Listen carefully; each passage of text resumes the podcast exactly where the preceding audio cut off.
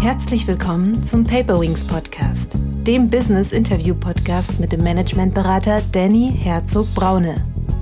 Danny hilft Führungskräften, wirksam und gesund zu führen, als Führungskräftetrainer, Visualisierungsexperte und Resilienzberater. Unsere Arbeitswelt ist so in so einer Art Experimentierstadium und weiß noch recht, noch nicht gar nicht so recht, wie dieses neue Arbeiten eigentlich funktionieren soll. Kaum ein Problem von heute lässt sich mit einer Routine lösen. Und diese Erfahrungen, die graben sich halt viel tiefer ins Bewusstsein ein, als wenn das einer nur erzählt. Herzlich willkommen, liebe Zuhörerinnen und Zuhörer, zu einer neuen Paperwings Podcast-Folge. Heute geht es um das Thema, wie mache ich erfolgreich Workshops? Für diese Folge habe ich die Autorin und Organisationsberaterin Katja Paar eingeladen. Zur Person. Katja Paar ist selbstständige Trainerin für Kommunikation, Organisationsberaterin, Moderatorin und Speakerin. Sie hilft Teams und Organisationen, Potenziale zu entfalten, Ziele zu erreichen und gute Zusammenarbeit zu verwirklichen. In ihrer beruflichen Laufbahn hat sie umfangreiche Erfahrungen in der Projektarbeit gesammelt, darunter strategische Initialisierung von Projekten, Konzeption und Moderation von Workshops sowie Beratung und strategische Begleitung von Projekten. Als Head of Strategy and U X Design bei einer Berliner Digitalagentur hat sie lange Zeit komplexe Digitalisierungsprojekte begleitet und dabei festgestellt, Tools, Kompetenzen, Budgets, alles wichtig. Aber der Erfolg von Projekten steht und fällt mit der Zusammenarbeit im Team. Workshops sind dafür ein Weg. Ihre langjährigen Erfahrungen teilt sie im soeben beim Campus Verlag erschienenen Buch Workshops machen für inspirierte Teams, mehr Kreativität und weniger Blabla. Zu ihrem Buch. Zukunft wird im Team gemacht. Workshops sind tolle Werkzeuge für alle, die gemeinsam etwas bewegen wollen. Wer schlaue Workshops machen kann, besitzt die Superkraft für erfolgreiche Zusammenarbeit. Doch was braucht es eigentlich, damit ein Workshop so richtig gut gelingt? Knapp erklärt und durchgängig illustriert, liefert dir dieses Buch jede Menge praktisches Wissen zur Gestaltung von wirkungsstarken und begeisternden Workshops. Große Aufgaben wie Innovation, Strategie, Teambuilding und Entscheidungsfindung werden einfacher.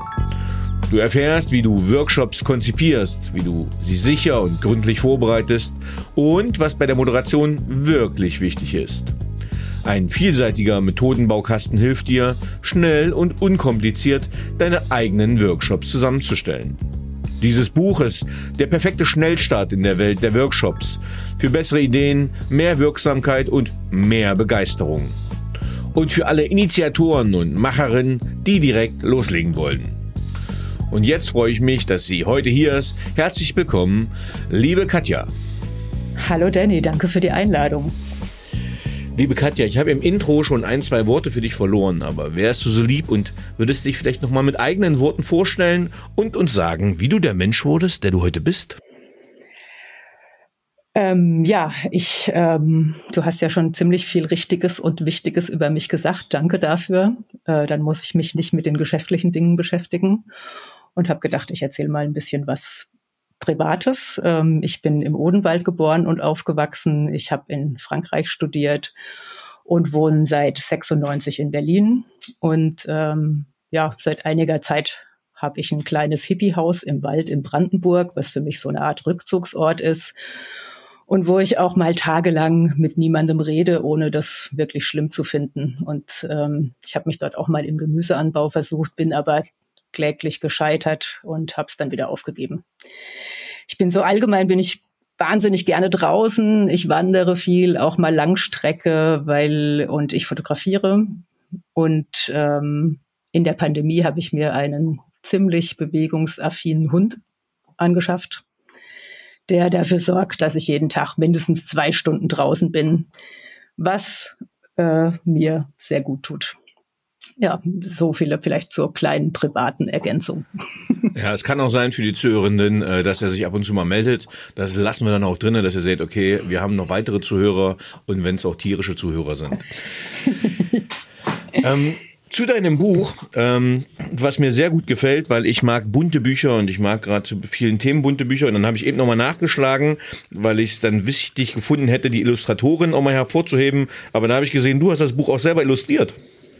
Ja, ich habe ja Design studiert und ähm, ich bin jetzt nicht äh, der super, die super Illustratorin. Ich kann äh, nur einen Style und den habe ich da angewandt und äh, ich dachte, das macht auf jeden Fall viel mit einem Buch. Das ist auch so, wie ich mir ein Buch vorstelle.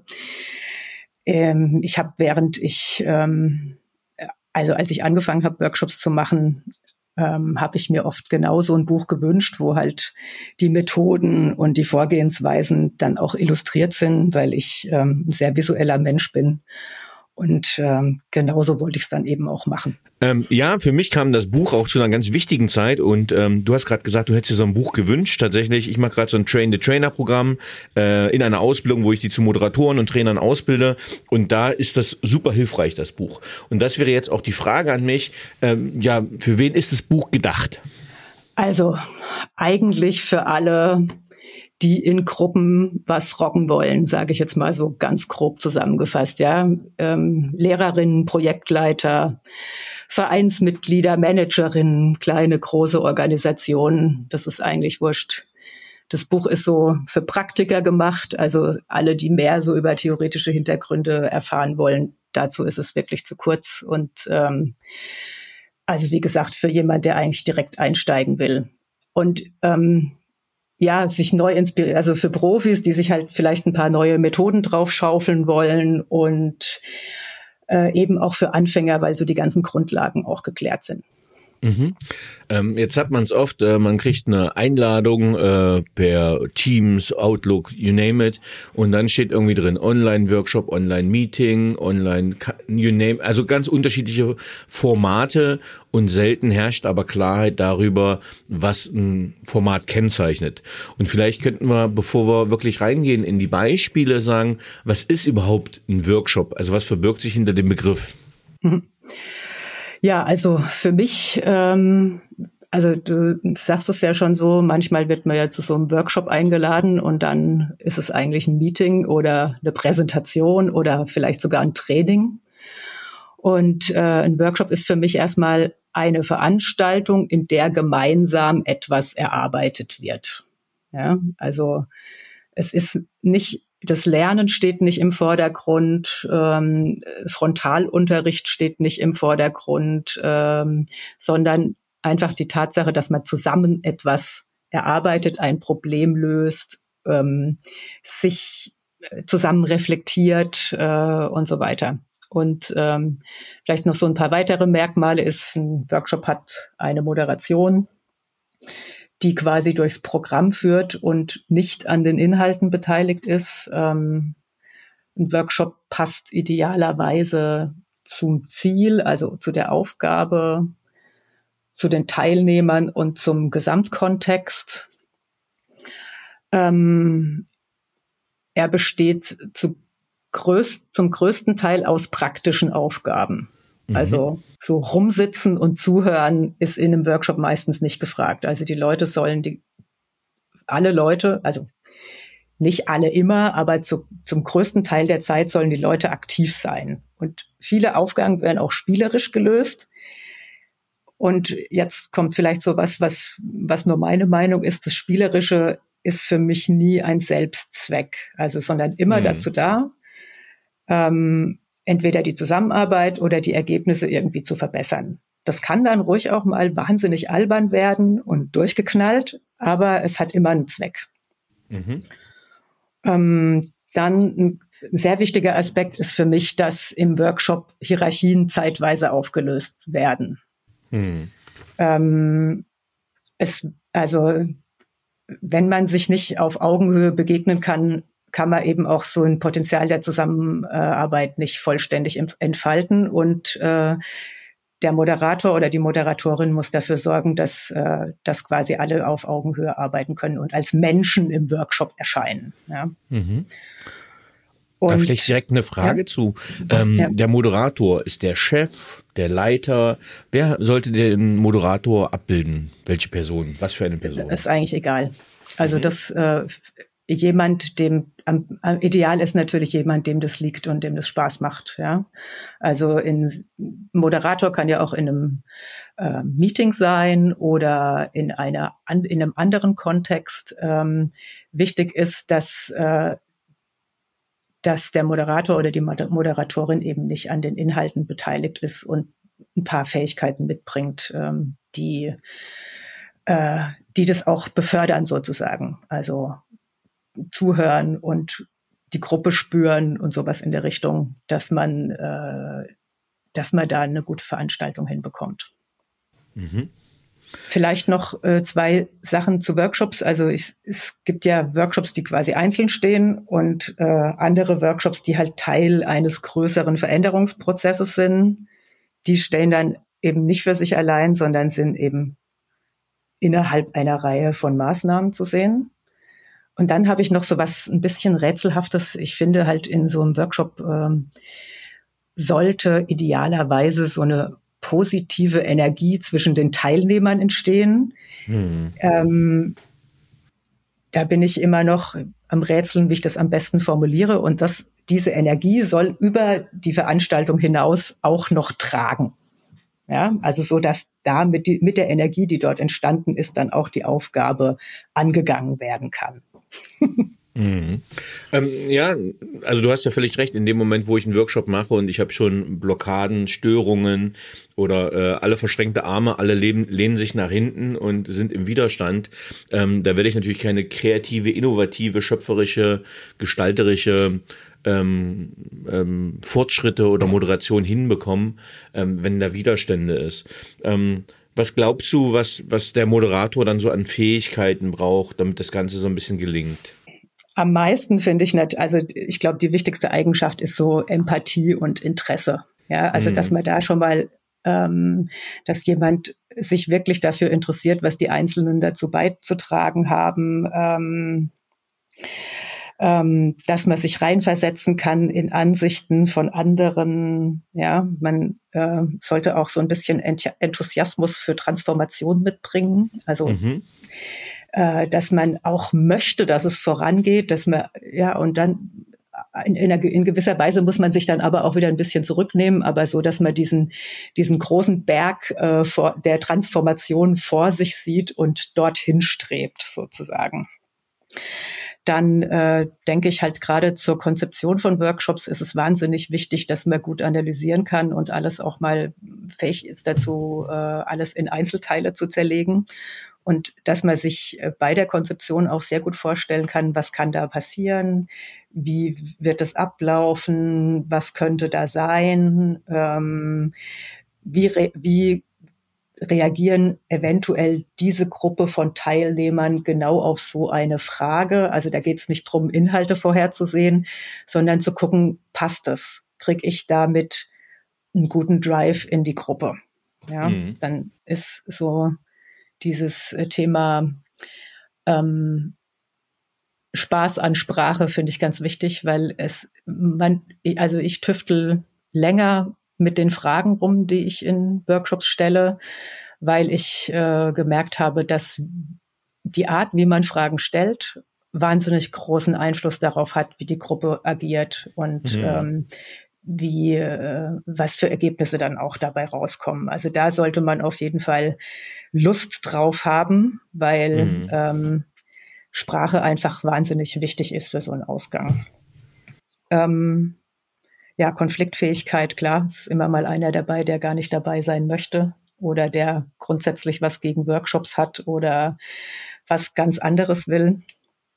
Und ähm, ja, wenn man für andere Firmen Workshops macht, dann ist es auch gut, wenn man so ein Interesse für Fachwissen aus anderen Bereichen mitbringt. Ja, man muss jetzt nicht unbedingt äh, in der Gruppe Chirurgen, muss man nicht alles über Chirurgie wissen, aber so ein bisschen reinzugucken, wie die Abläufe funktionieren und was die da in ihrem Alltagsleben machen.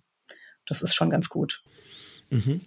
Ähm, wenn wir jetzt schauen, ähm, Gott sei Dank ist die Phase jetzt vorbei, ähm, aber in Corona-Zeiten gab es ja keine Workshops mehr erstmal, ähm, weil wir einfach alles aufs Digitale legen mussten, legen wollten.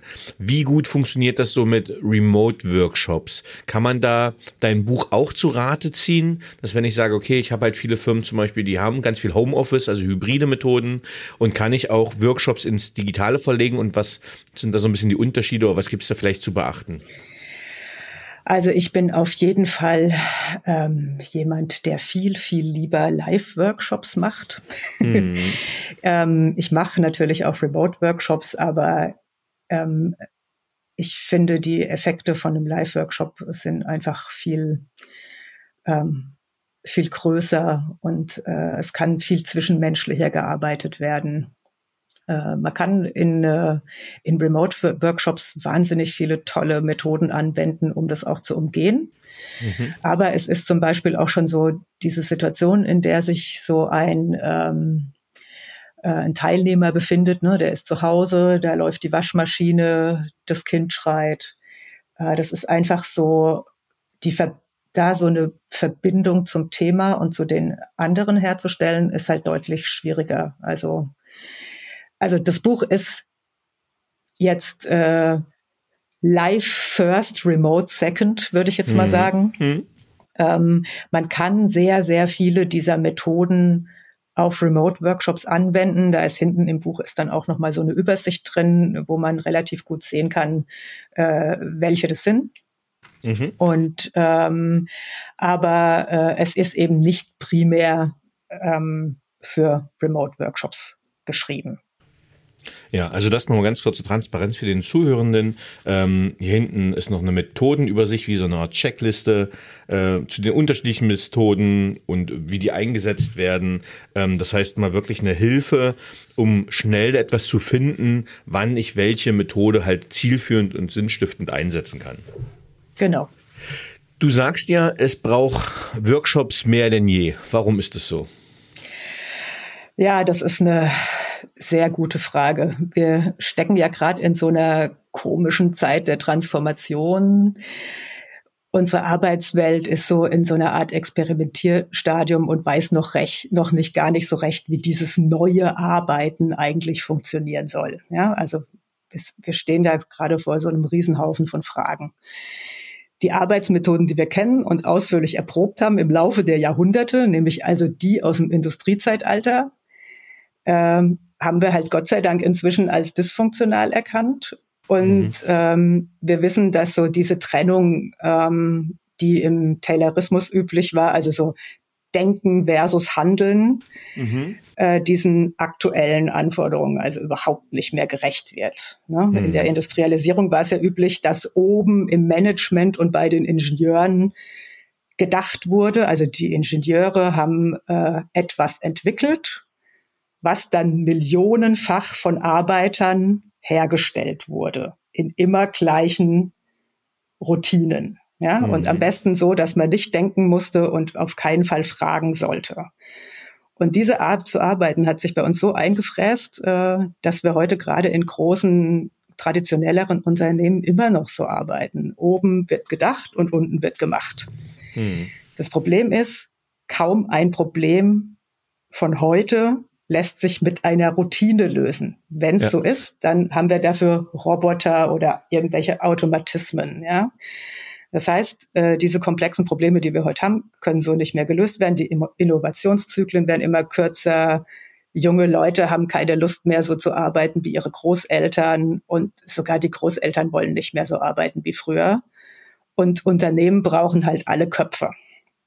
Und jetzt haben wir hier also so zwei Welten, die aufeinanderstoßen, die alte und die neue. Und man kann natürlich sagen, wow, jetzt ändern wir halt mal schnell die Organisation. Ja, aber äh, und viele Unternehmen sind da ja auch schon mal so auf einem guten Weg.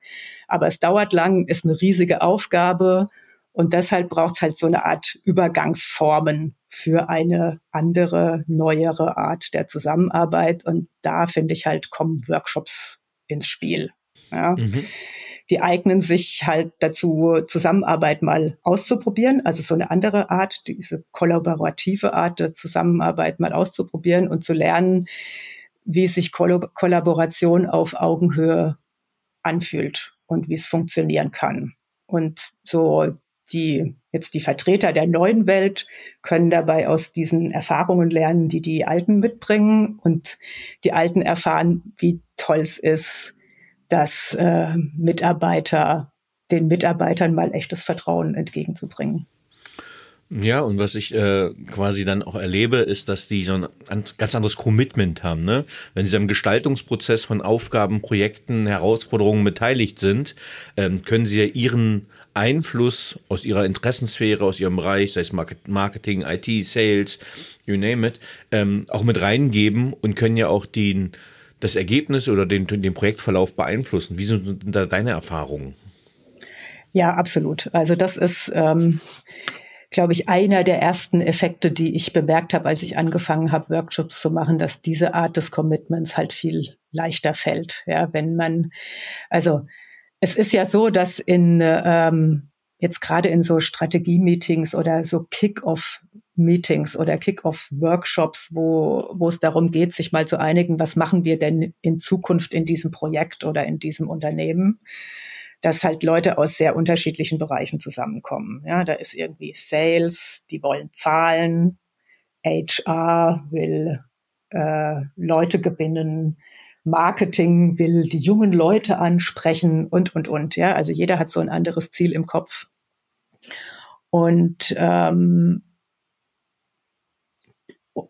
bei so einem Workshop kommt halt all das auf den Tisch. Es wird darüber geredet, jeder erkennt, aha, der hat diese Intention und der hat diese Intention. Und es ist natürlich auch sinnvoll, dass jede Abteilung oder jedes Gewerk oder sogar jede Person seine eigenen Sachen mit reinbringt. Aber es wird in so einem Workshop natürlich dann auch geguckt, was haben wir gemeinsam, wo wollen wir gemeinsam hin? Und diese gemeinsame Arbeit, also nicht nur, dass da am Ende ein Ziel steht, sondern die Arbeit, der Weg dorthin, die schafft Commitment. Und danach haben sich, haben alle ein gemeinsames Bild von diesem Projekt und womöglich eine Vision von dem, wo sie hin möchten. Hm. Ähm, jetzt haben wir den Fall, wir haben eine junge, engagierte, motivierte Mitarbeiterin. Der Chef weiß das und sagt, okay, möchte dir mal ein Projekt geben, mach doch mal einen Workshop dazu. So. Mhm. Ähm, und die junge Dame, die wir uns gerade vorstellen, hat das noch nie gemacht. Mhm. Wie geht sie jetzt ran in so einen Workshop-Konzeption? Welche Fragen muss sie sich da stellen? Ähm, in so einem Workshop muss man im Wesentlichen mit drei Faktoren umgehen, nämlich mhm. Ziele, Teilnehmer und Zeit. Ja? Mhm. Da kommen noch ein paar weitere dazu, aber die sind die wesentlichen. So, die Ziele, die Ziele erfrage ich beim Auftraggeber oder bei den Teilnehmern, oder ich bin vielleicht der Veranstalter und habe ein eigenes Ziel gesetzt. Ja, also auf jeden Fall sollte sehr klar sein, was will ich eigentlich erreichen. Vielleicht habe mhm. ich eben nicht nur ein Ziel, sondern mehrere Ziele. Ähm, dann muss ich zusehen, einen guten Mix an Teilnehmern zusammenzustellen, um dieses Ziel zu erreichen. Ähm, da gibt's ähm, in klassischen Unternehmen gibt's da zwei Kategorien, mhm. nämlich Menschen, die sich auskennen, und hm. Menschen, die entscheiden können, ja, die sich auskennen. Das sind die Leute, die ähm, die sich mit Technik auskennen, die sich mit Legal auskennen, die sich mit H R auskennen, die sich mit ähm, gegebenenfalls Callcenter-Mitarbeiter. Es können sogar Kunden sein, weil die Kunden kennen sich ja mit ihren eigenen Bedürfnissen gut aus. Ja. Hm. Und ähm, dann muss ich halt zusehen, jetzt kommt der Faktor Zeit ins Spiel, dass ich diese Choreografie, die ich entwerfe als Moderator, in einen meist sehr, sehr begrenzten Zeitrahmen quetsche. Ja, das wäre so das Wesentliche. Mhm.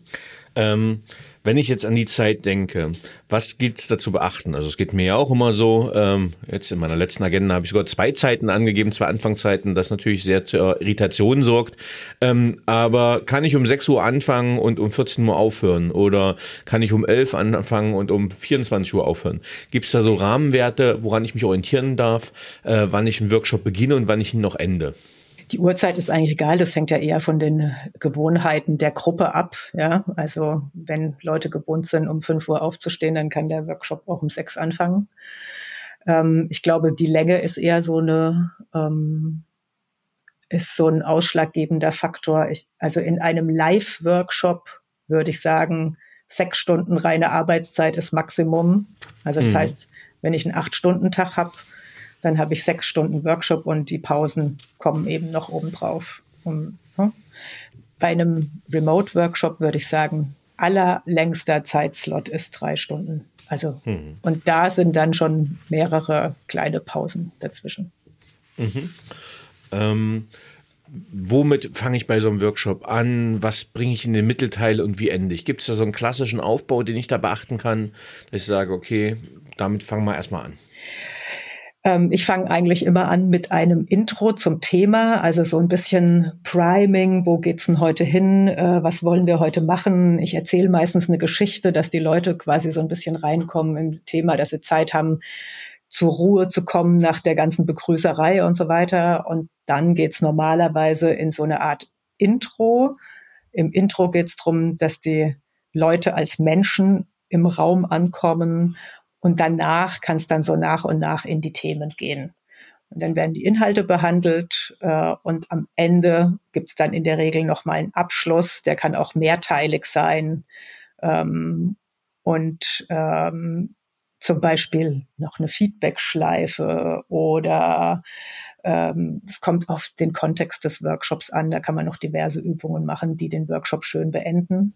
Mhm. Im Grunde genommen ähm, ist es da so, dass ich immer sage, eine, ein Workshop-Abschluss ist so ähnlich wie der Abschluss von einer Yoga-Stunde, da sagt man ja Namaste mhm. und das bedeutet, verbeuge dich vor dir selbst und vor den heute verbrachten heute erbrachten Leistungen. Ja? Also mhm. das ist so diese, diese, das, was ich immer sehe, dass man nochmal sagt, hey, das haben wir heute toll gemacht.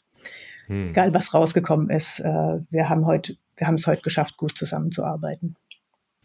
Genau, ich glaube, das ist nochmal vielleicht ganz wichtig, dass ähm, auch wenn man ein, ein gesetztes Ziel nicht erreicht, der Weg dahin ganz, ganz wichtig war, ähm, weil es gab ja dann Erkenntnisse auf dem Weg, warum man das Ziel nicht erreicht hat, weil bestimmte Sachen noch nicht da sind, weil was im Weg stand, vielleicht ein sozialer Konflikt war. Man sagt ja auch immer so, Konflikte haben Vorrang oder Störungen haben Vorrang, äh, dass man sowas auch zur Seite oder dass man das behandelt und auflöst, um dann dem Ziel wieder ein bisschen näher zu kommen. Ähm, Inwiefern stimmst du quasi Anfang und Ende eines Workshops aufeinander ab? Also wenn man jetzt zum Beispiel sagt, okay, wir haben das Ziel halt irgendwie komplett, verf- nicht komplett verfehlt, aber wir hatten uns eigentlich vorgesetzt, dass wir heute mit einer Liste rausgehen, wer äh, welche Projekte macht und irgendwie haben wir nur ein Viertel geschafft. Wie gehst du da mit so einem Workshop-Ergebnis um? Also mit einem Workshop-Ergebnis, dass das Ziel nicht so trifft.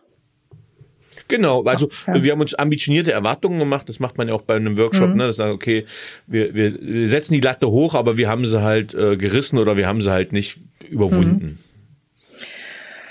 Also diese Möglichkeit besteht ja immer und das leite ich auch im, am Anfang des Workshops eigentlich schon meistens ein, dass es äh, gerade aufgrund so einer, auf, aufgrund der Zeit oder vielleicht auch noch aufgrund anderer Faktoren eben gegebenenfalls nicht dazu kommt, dass wir alles schaffen oder dass wir ein bestimmtes Problem lösen.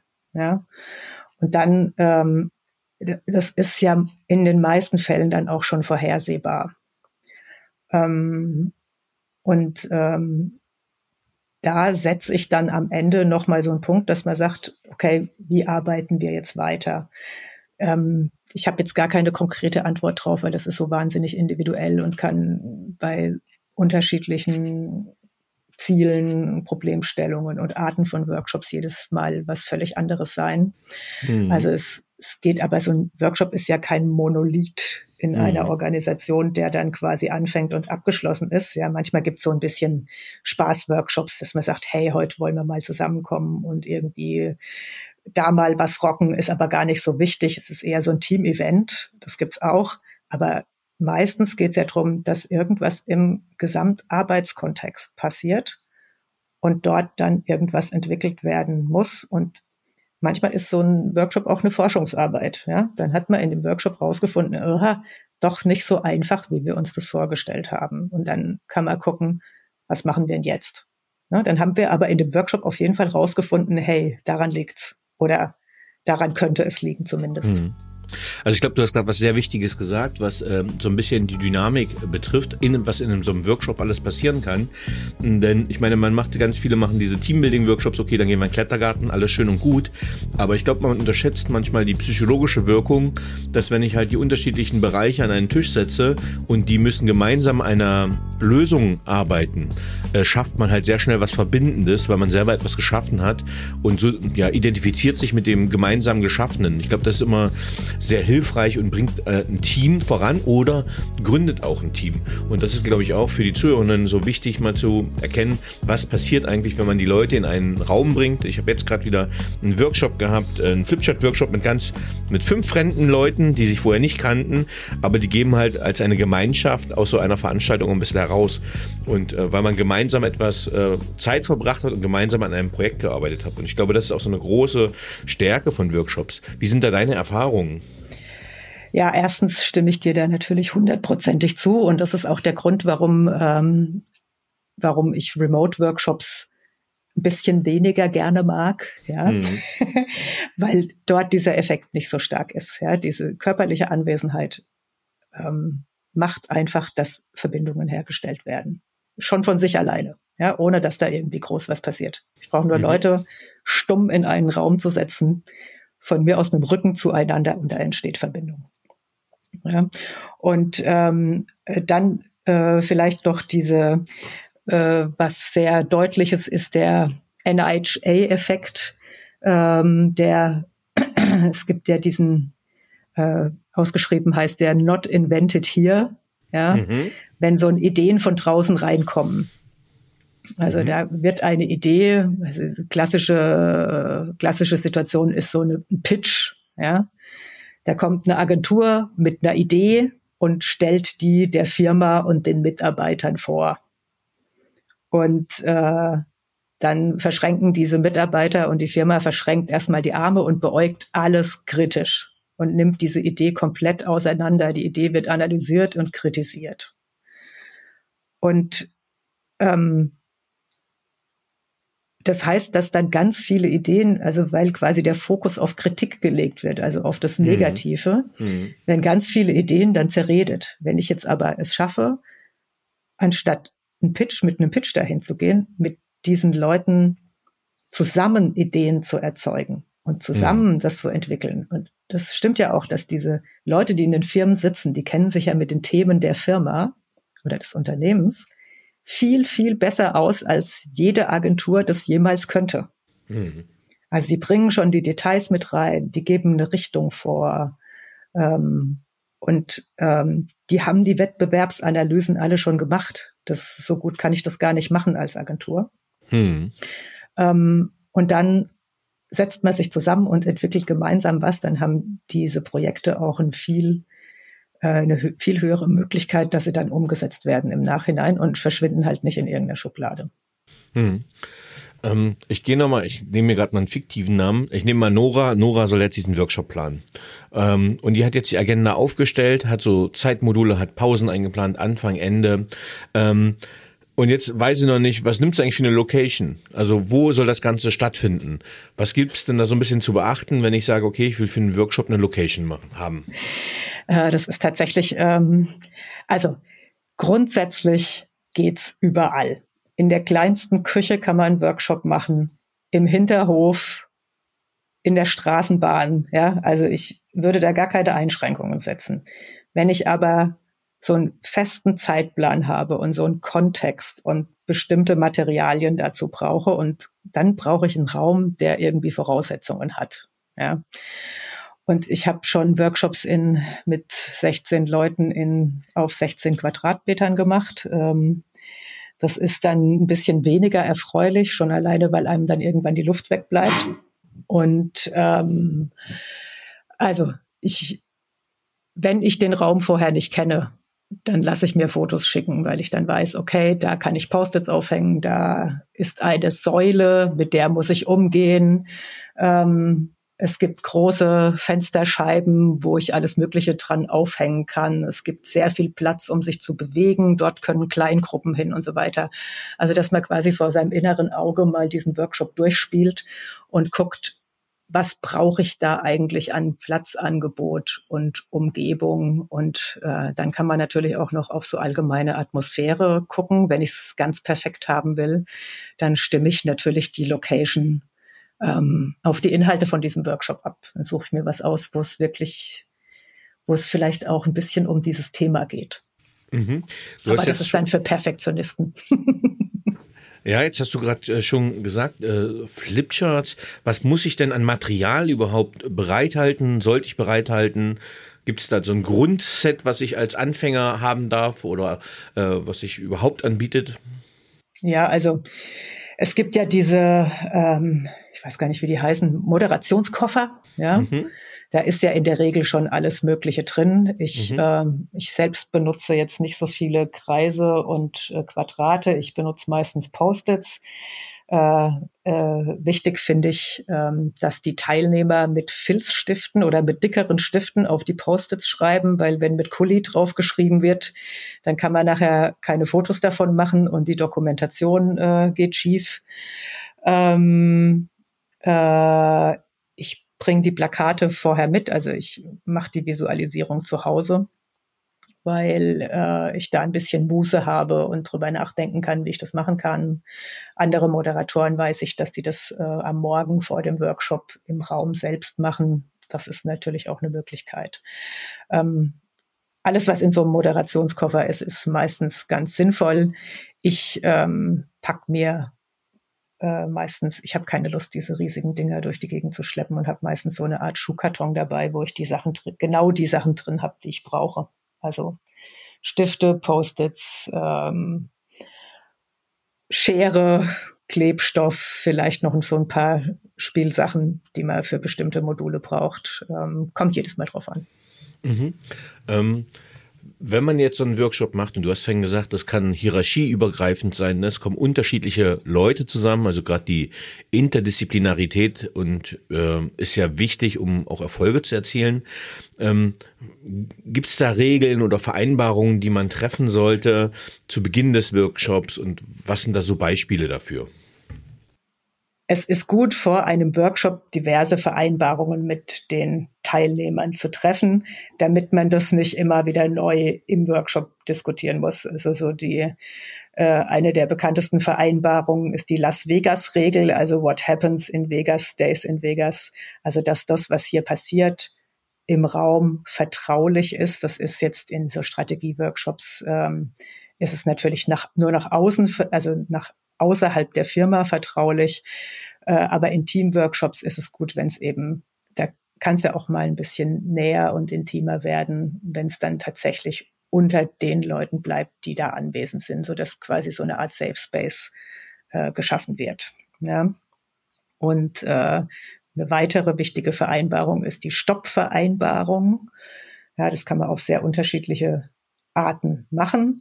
Ähm, Das ist, äh, in so einem Workshop wird ja immer was erarbeitet, oft in Kleingruppen, dann entstehen Diskussionen und diese Diskussionen könnten unendlich weitergeführt werden. Da aber mhm. eben nicht unendlich viel Zeit vorhanden ist, muss der Moderator oder die Moderatorin auch mal eingreifen. Und dieses Eingreifen kann natürlich als wahnsinnig unhöflich äh, empfunden werden. Deswegen muss man vorwarnen, dass das höchstwahrscheinlich äh, passiert, dass man eingreifen wird, dass man die Diskussion unhöflichst unterbrechen wird. Und äh, vielleicht noch eine Methode dazu, die wahrscheinlich, die wahrscheinlich auch sehr viele kennen, ist der Schweigefuchs, ja, mhm. oder die Hand. Dann hebe ich die Hand. Jeder, der mich sieht äh, im Raum, hebt auch die Hand und äh, hört gleichzeitig auf zu sprechen. Und der Raum ist eigentlich so, innerhalb von einer Minute ist der leise. Mhm. Das wäre so eine Vereinbarung. Dann natürlich ist wichtig, duzen oder siezen. No. Was ist da deine Erfahrung? Äh, ist das Sie noch stark da? Nein. Also ich bin aber auch kein großer Freund von Workshop-Du, ja, weil äh, also es ist, also wenn das tatsächlich in einem Unternehmen ist, wo gesiezt wird, ist es immer ein schwieriges Thema, weil ich kann auch schlecht sagen, Leute, duzt euch hier oder ich duze den Vorstand, weil ich mich schon äh, super mit dem unterhalten habe. Mhm. Und in dem Workshop duzen dann die Mitarbeiter den Vorstand, aber sonst ist sie angesagt und dann muss man nachher wieder zurückgehen. Also das ist, das kreiert schon sehr komische Situationen und ähm, äh, oft, also in solchen Situationen nicht einfach, aber kommt nicht so häufig vor. Also die meisten unter, in den meisten Unternehmen wird inzwischen äh, geduzt. Also in Unternehmen, die Workshops machen, sage ich jetzt mal so, wird sehr häufig geduzt. Mhm. Ähm, du stellst in deinem Buch, ich habe gerade nochmal durchgeblättert, äh, also für die Zuhörerinnen ist es einfach wirklich, man hat links immer ein sehr schönes Bild, was relativ aussagekräftig ist und dann hat man rechts eine klare Überschrift und dann eine schöne Struktur, wo man sich ganz viele Methoden angucken kann. Mir kommen jetzt einige, einige kenne ich, manche kenne ich nicht und ich bin jetzt über etwas gestolpert, da will ich direkt mal nachfragen, was sind denn Gehirncleaner-Methoden und wofür brauche ich die? Ja, ich habe dieses Kapitel im Buch Gehirncleaner genannt, äh, weil diese Methoden dafür sorgen, dass die Gehirne der Teilnehmer in einen anderen, also gereinigt werden und in einen anderen Modus überführt werden. Ja, also wenn man jetzt so aus dem Berufsalltag in so einen Workshop kommt, dann bringt man wahrscheinlich den ganzen Druck und den Stress mit und kann sich zum Beispiel auf irgendwas Kreatives oder vielleicht auch sogar auf irgendwas Albernes, Abwegiges noch gar nicht so richtig einlassen. Ja? Und ähm, ja, also eine kleine Methode dazu ist äh, so als Beispiel, äh, wenn man vor einer Ideenfindung dafür sorgen will, dass sich nicht mehr alle so ernst nehmen, dass diese Sorgen ein bisschen ähm, verschwinden oder dass man zumindest mal abgelenkt ist, äh, dann lässt man die Teilnehmer zu Abkürzungen, die sie aus ihrer eigenen Firma kennen, neue Bedeutungen finden. Ja, ich nehme ah, jetzt mal irgend, cool. ja, ist jetzt, ich nehme jetzt mal irgend so eine Abkürzung, zum Beispiel die D S G V O, ja, die kennt ja jeder. Mhm. Und dann äh, gebe ich den äh, Teilnehmern die Aufgabe, hey, erfindet jetzt mal äh, zehn in ganz kurzer Zeit möglichst viele Varianten, was D S G V O noch so bedeuten könnte. Ja, und dann kommt mhm. da raus, Dieters Schnitzel grillt verdammt optimal. mhm. Völlig alberner Quatsch. Ja, die Leute lachen, äh, die Stimmung ist gelöst, man hat das Gehirn in einer ganz anderen Art und Weise angestrengt und jetzt kann in eine Kreativsession eingestiegen werden, weil mal so ein bisschen besser vorbereitet ist und ein bisschen Ballast ausgeleitet wurde, sage ich jetzt mal so. Ah, super, super Impuls, nehme ich direkt mal mit. Ähm, und dann sagst du, es gibt noch Awareness-Methoden. Was verbirgt sich dahinter? Mhm. Also die Awareness-Methoden äh, im Gegensatz zu den Gehirncleanern vermitteln zusätzlich noch Erfahrungswissen. Ja, also mhm. Wissen, das ich mir erarbeite, indem ich eine Erfahrung mache. Ja, also die bekannteste Methode, die wahrscheinlich jeder, der irgendeinen Workshop schon mal gemacht hat, ist der Spaghetti-Turm oder die Marshmallow-Challenge. Äh, mhm. äh, da werden in Kleingruppen in sehr kurzer Zeit ein möglichst hoher Turm aus rohen Spaghetti gebaut. Und dabei erfahren die Teilnehmer am eigenen Leib, dass es oft besser ist, zu experimentieren, als zu viel zu planen. Mhm. Ja? Und diese Erfahrungen, die graben sich halt viel tiefer ins Bewusstsein ein, als wenn das einer nur erzählt. Ja, also wenn ich irgend, wenn ich so, wenn ich mal wirklich was mitgemacht habe und erfahren habe, ey, ich habe den totalen Fail, weil ich zu viel geplant habe, dann gräbt sich das tiefer in mir ein, als äh, wenn ich das nur irgendwo lese. Ja, und angeblich gewinnen bei der Marshmallow Challenge ja regelmäßig Sechsjährige gegen B W L-Studenten, weil die erstmal stundenlang definieren müssen, wer das Sagen hat und wie man vorgehen sollte. Und die Kinder haben während der Zeit schon mal drei Varianten ausprobiert und so rausgefunden, was am besten funktioniert. Ja, also Awareness-Methoden sind Methoden, bei denen beim Machen wichtiges Wissen vermittelt wird. Okay, cool. Ähm, dann hast du noch Team- und Retro-Methoden. Was verbirgt sich dahinter? Ja, bei Team- und Retro-Methoden geht es jetzt mal ganz schlicht um Vorgehensweisen, die Teams dabei helfen, äh, Zusammenarbeit, also Zusammenarbeit oder sich selbst zu reflektieren und daran zu arbeiten. Ja, das können sehr unterschiedliche Sachen sein. Kommt drauf an, gibt's immer wieder Konflikte. Ähm, jetzt haben wir gerade dieses Projekt gemacht äh, und dieses, in, da sind sehr viele Fehler passiert. Warum sind diese Fehler passiert?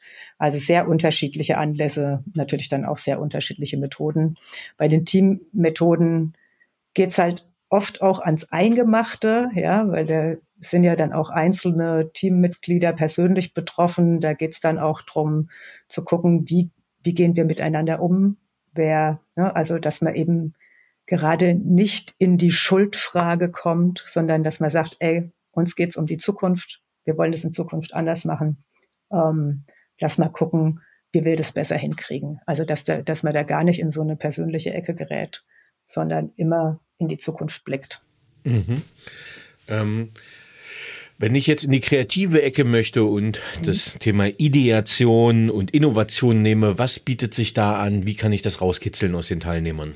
Ja, also die meisten Ideation-Methoden, also Methoden, mit denen man außergewöhnliche Ideen finden kann, setzen ja auf so ein paar wenige Prinzipien. Ja. Ein paar davon sind jetzt so gegenseitige Inspiration, Perspektivwechsel, Assoziation, Exploration. Ich versuche mal da ein bisschen näher drauf einzusteigen. Also die gegenseitige Inspiration, da wird ähm, im ersten Durchgang kommen erstmal so die Ideen, die jedem als allererstes einfallen, an die Wand. Also wird eine Frage gestellt, dann kommen die Ideen an die Wand.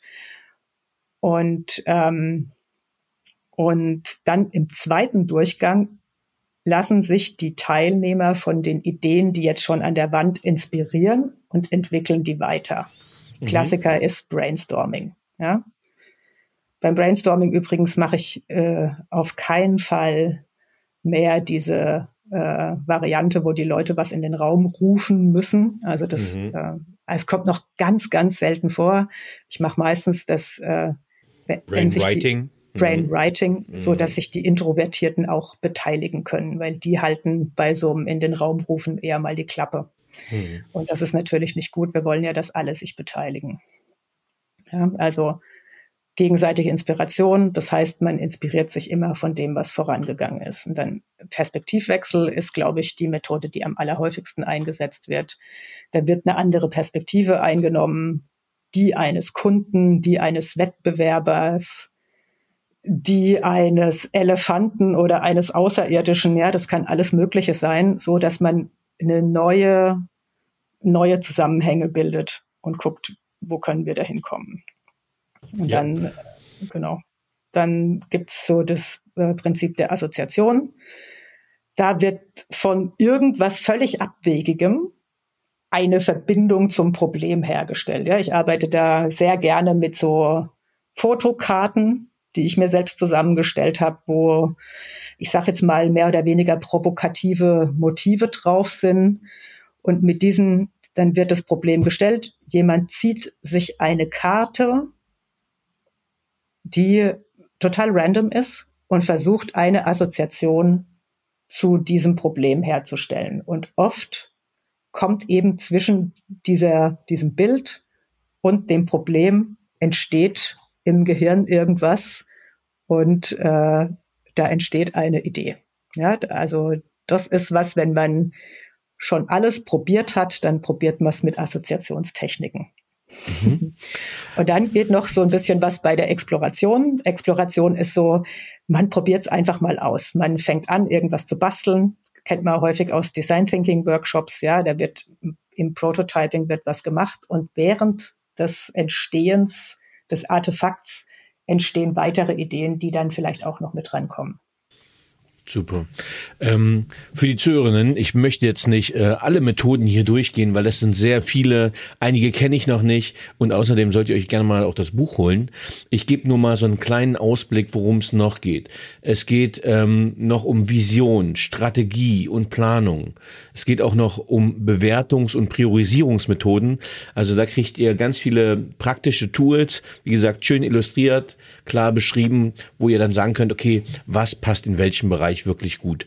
Aber was mich noch interessieren würde, wenn ich jetzt den Workshop ordentlich zum Abschluss bringen will: Welche Methoden würden sich da eignen? Ähm, ja, Also hatte ich ja vorhin schon gesagt, so ein guter Abschluss ähm, ist wie eine Yogastunde. Verbeuge dich vor dir selbst und deinen vollbrachten Leistungen.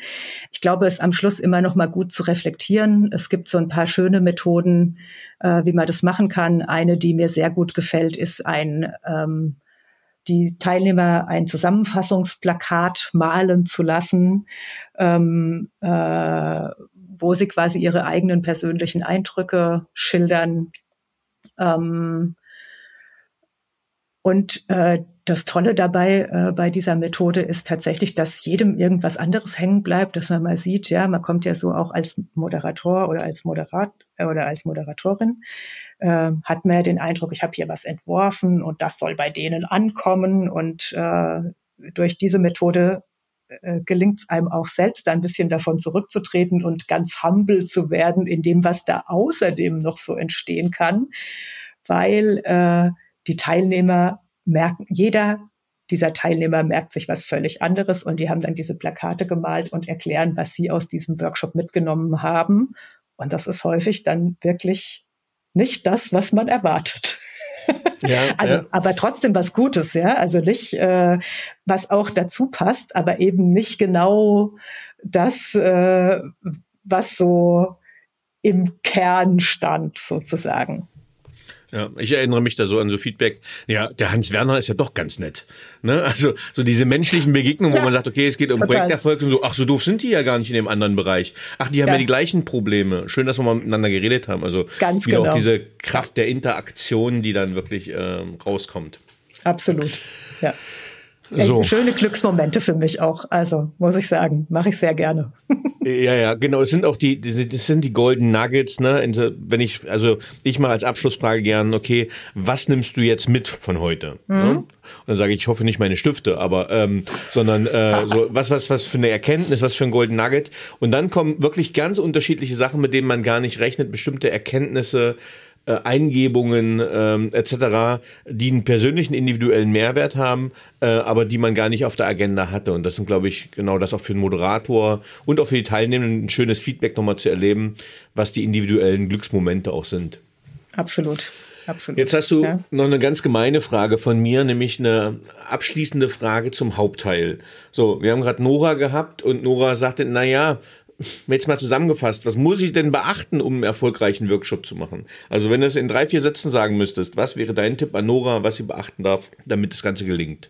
Also ich kann das sehr schlecht äh, zusammenfassen, muss ich ehrlich gestehen. Ich würde sagen, wenn man es hinbekommt, dass die Gruppe sich darauf einlässt, neue Erfahrungen zu machen und dabei das Problem löst, ja, dann äh, hat man einen guten Workshop gemacht. Ja, das cool. Problemlösen funktioniert nur dann, wenn sich die Gruppe auf diese neuen Erfahrungen einlässt, weil diese Energie, die dabei entsteht, ja auch weitergetragen wird. Und ähm, worauf sie achten muss, ja, also sie ist quasi der Begleiter oder die Begleiterin oder ähm, ich, ich glaube, man ist sowas wie ein Gärtner, ja, der den mhm. Boden bereitet. Und wachsen müssen die Leute aber selbst. Ah, ja. ein, ein, ein sehr, sehr schönes Bild. Man schafft die Rahmenbedingungen, ne? Man lockert ja. die Erde auf, man bringt Wasser, aber das individuelle Wachstum darf sich dann im Workshop selbst ja. zeigen. Auf jeden Fall. Ja, das ist doch ein super Abschluss. Jetzt hätte ich noch ein paar persönliche Fragen an dich, liebe Katja. Mhm. Was braucht Führung deiner Meinung nach heute wirklich?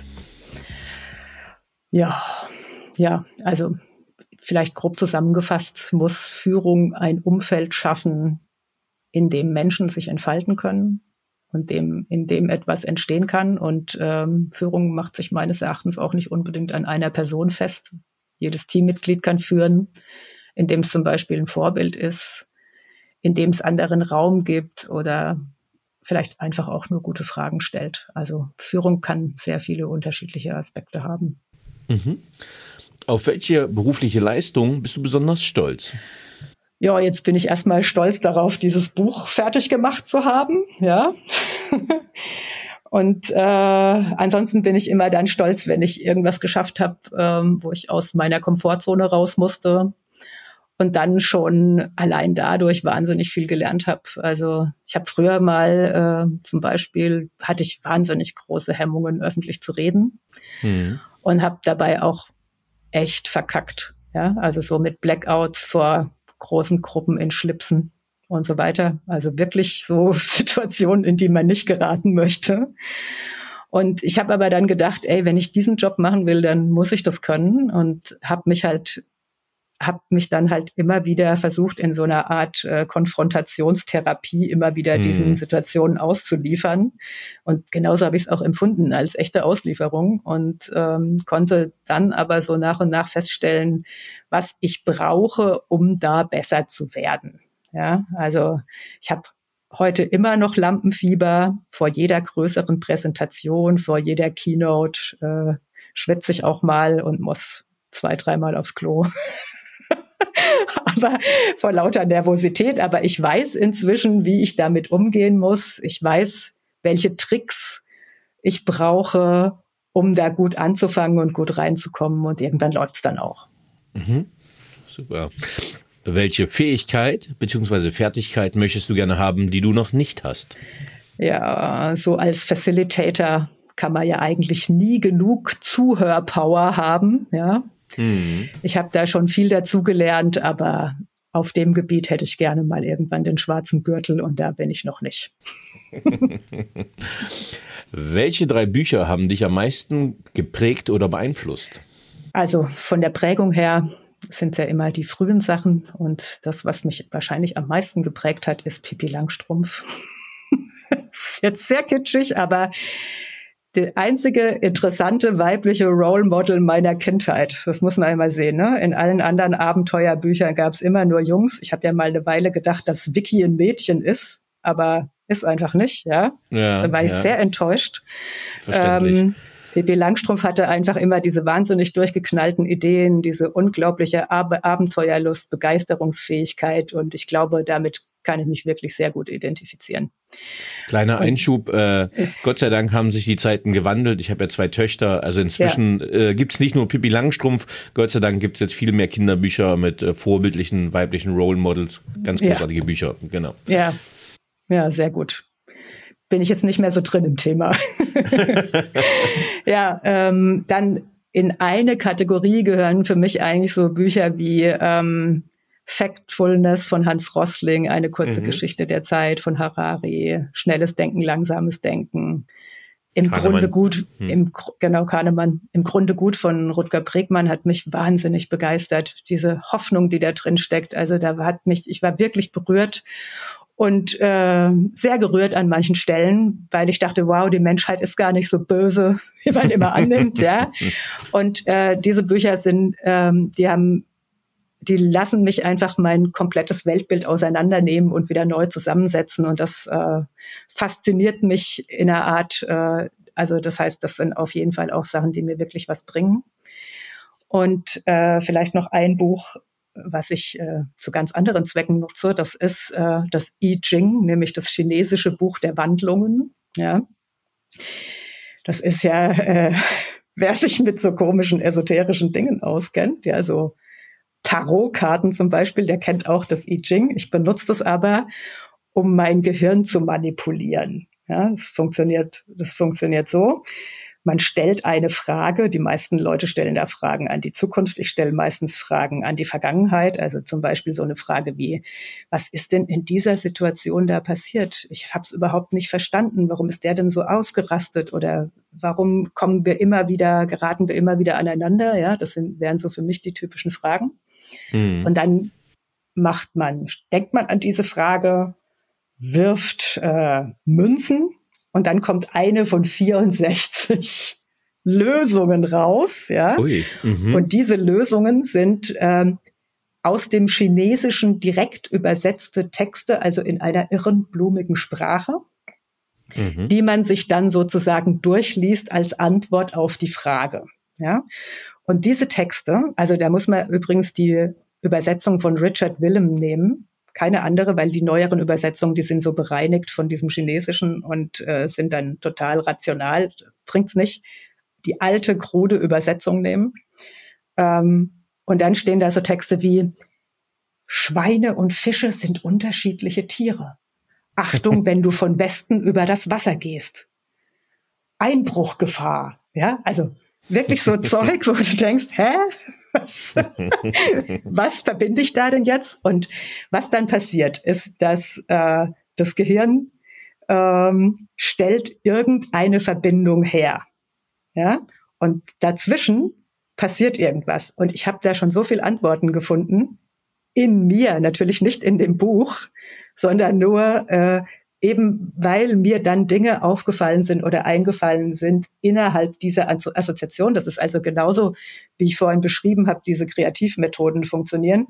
Funktioniert dieses Buch bei mir auch als Kreativmethode. Also I Ching, das mal auszuprobieren, um sich alte Fragen zu beantworten, kann ich jedem mal ans Herz legen. Bei mir funktioniert es hervorragend. Super, kannte ich auch noch nicht. Ist direkt auf die Leseliste gekommen. Ähm Was waren deine drei einflussreichsten Erkenntnisse, die deine berufliche Entwicklung bestimmten? Ja, also eins der größten ist äh, auf jeden Fall dieses Thema Trust the Process. Ähm, hm. Ich habe ja, bevor ich Workshops gemacht habe, wahnsinnig viele Präsentationen gemacht und äh, da hatte ich immer alles total unter Kontrolle. Ja, hm. Also Präsentation, die bereitet man vor, dann weiß man, was man all- hintereinander erzählt und äh, das Maximum an Unsicherheit ist, dass da komische Fragen kommen. Ja, aber bei so einem Workshop, ähm, da hatte ich dann am Anfang zumindest immer die Frage im Hinterkopf, oh Gott, was, wenn die jetzt überhaupt keine Ideen finden? Kriegen das überhaupt hin, diese Entscheidung zu treffen? Oder wenn es so ein Teamworkshop ist, streiten die sich dann nicht noch viel mehr als vo- zuvor? Ja, also mhm. da kann ja alles Mögliche passieren. Und da habe ich dann gelernt, dass ich eben nur die Moderatorin bin, die Gärtnerin vielleicht. Ich bin keine Hellseherin, keine gute Fee. Ich bereite diesen Boden mit größter Sorgfalt und die Teilnehmer wachsen darauf. Ja, so. Und ähm, du weißt vorher nie, was da entsteht in so einem Workshop. Ich denke, äh, das Wissen steckt schon im System und es entsteht in den meisten Workshops entsteht genau das, was für die Gruppe in diesem Moment das Richtige ist. Und darauf habe ich gelernt zu vertrauen und ähm, äh, also sowohl auf die Gruppen und auf den Prozess und finde das für mich eine sehr, sehr große Errungenschaft. Ja. Ja, also und, du hast ähm, die Prozessverantwortung und nicht die Inhaltsverantwortung. Ja, hm. genau, genau. Und ähm, das Zweite wäre, gute Zusammenarbeit ist der Schlüssel von fast allem. Also man könnte das auch nennen, Uh, Zusammenarbeit eats everything for else for breakfast.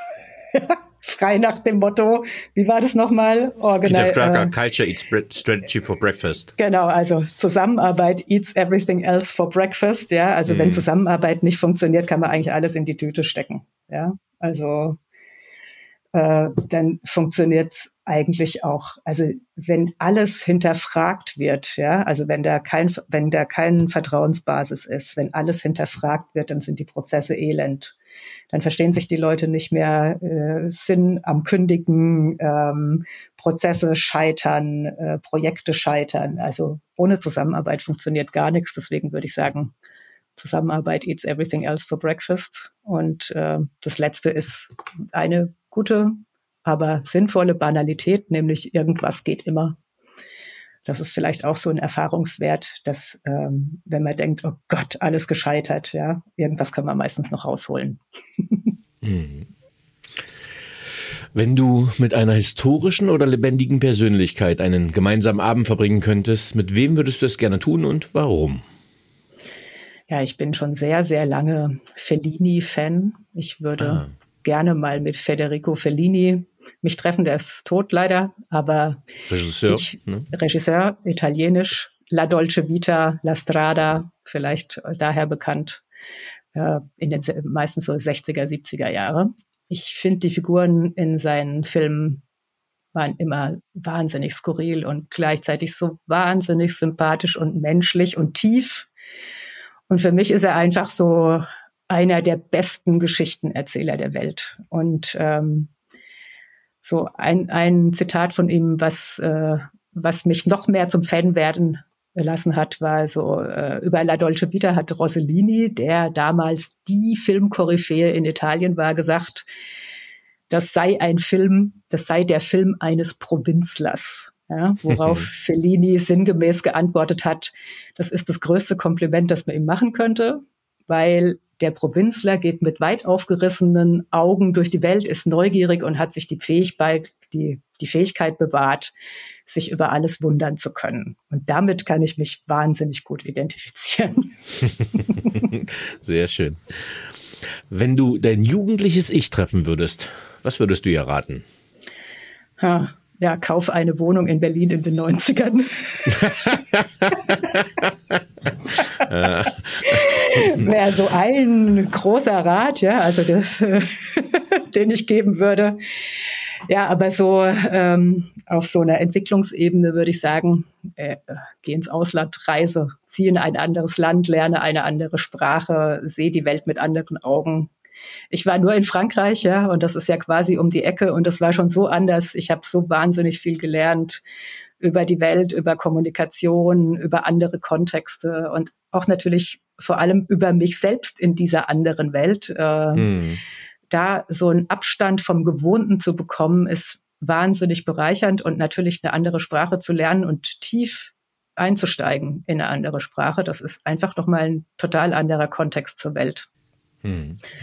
Und als zweites würde ich vielleicht sagen, so folge deinen Leidenschaften. Das hört sich jetzt wahnsinnig kitschig an, aber so meine ich es auch. Also versuch so viel wie möglich über dich selbst zu erfahren, darüber, was du wirklich willst, was du gut, was dir gut tut, über Dinge, die du den ganzen Tag machen könntest, ohne überdrüssig zu werden. Und dann such nach Leuten, die genau das machen. Ja, das, was du dir da wünschst, lass dich von ihnen inspirieren, find mehr drüber raus, bahn dir den Weg, ja, eigentlich durch diesen Dschungel der Möglichkeiten, ja, es gibt so viel Auswahl, ähm, man weiß nicht, was passt denn eigentlich zu mir, also da so nach und nach sich so einen Weg zu bahnen und immer weiter zu wissen, ey, was passt zu mir, wer bin ich, ähm, diese Suche aktiv anzugehen, ist wahnsinnig wertvoll und es gibt so viele Leute, die sich aus diversen Gründen in irgendwas reinziehen lassen, das dann ihr ganzes Leben machen und keinen Weg mehr rauszufinden und ich,